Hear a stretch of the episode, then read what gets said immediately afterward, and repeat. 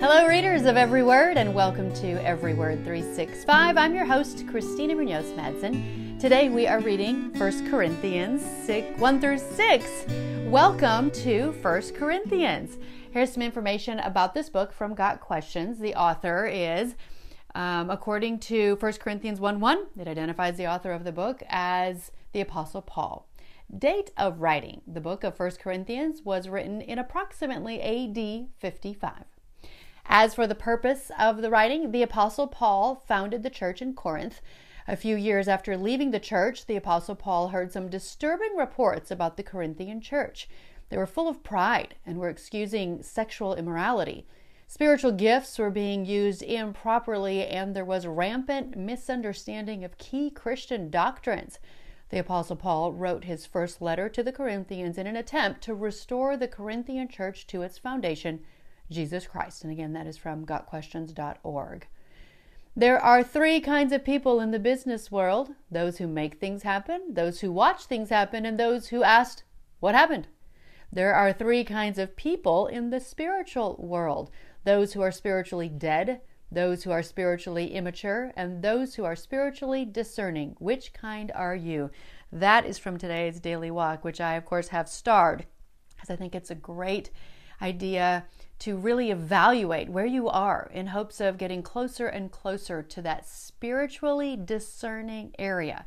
And reading through the Bible is a great way to do that. So, once again, good job. Pat yourself on the back.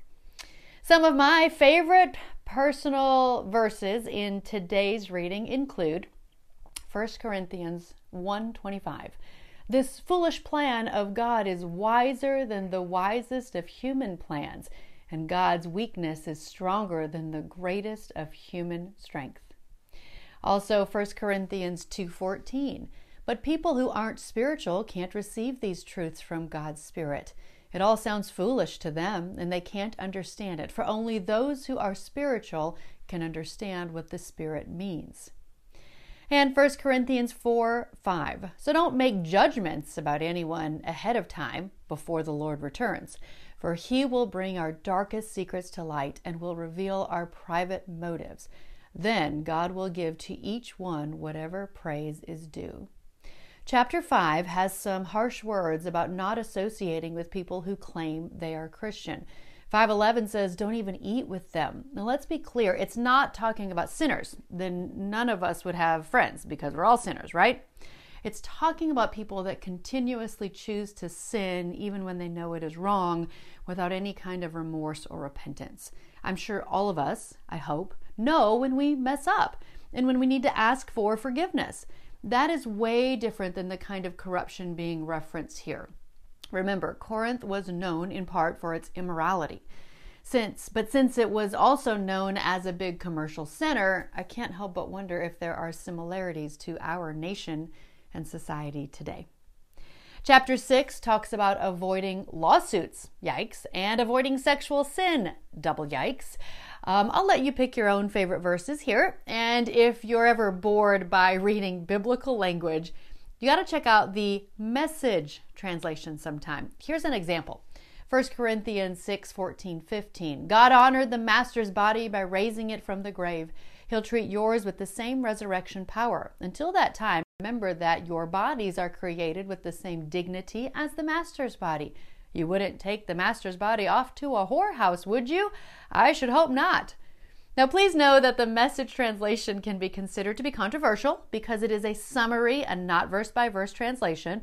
But every now and then, especially if you're struggling to understand what you're reading, it's a great resource and made to be presented in today's wording and style. Never thought you'd see the word whorehouse in the Bible, did you?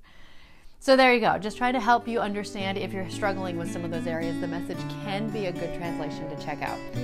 Tomorrow is 1 Corinthians 7 through 10. Happy reading! This podcast is made possible by Travel with Friends. Life is easier with friends. With a knowledgeable friend, well equipped and available to help you through every step of your travel journey, working with Travel with Friends is just easy. Give them a call today at 501 379 9226. You can also email them friends at travelwithfriends.com or you can click the link in the podcast description below and fill out the host a tour form at the bottom of the page. Again, there's more information at a link in the podcast description.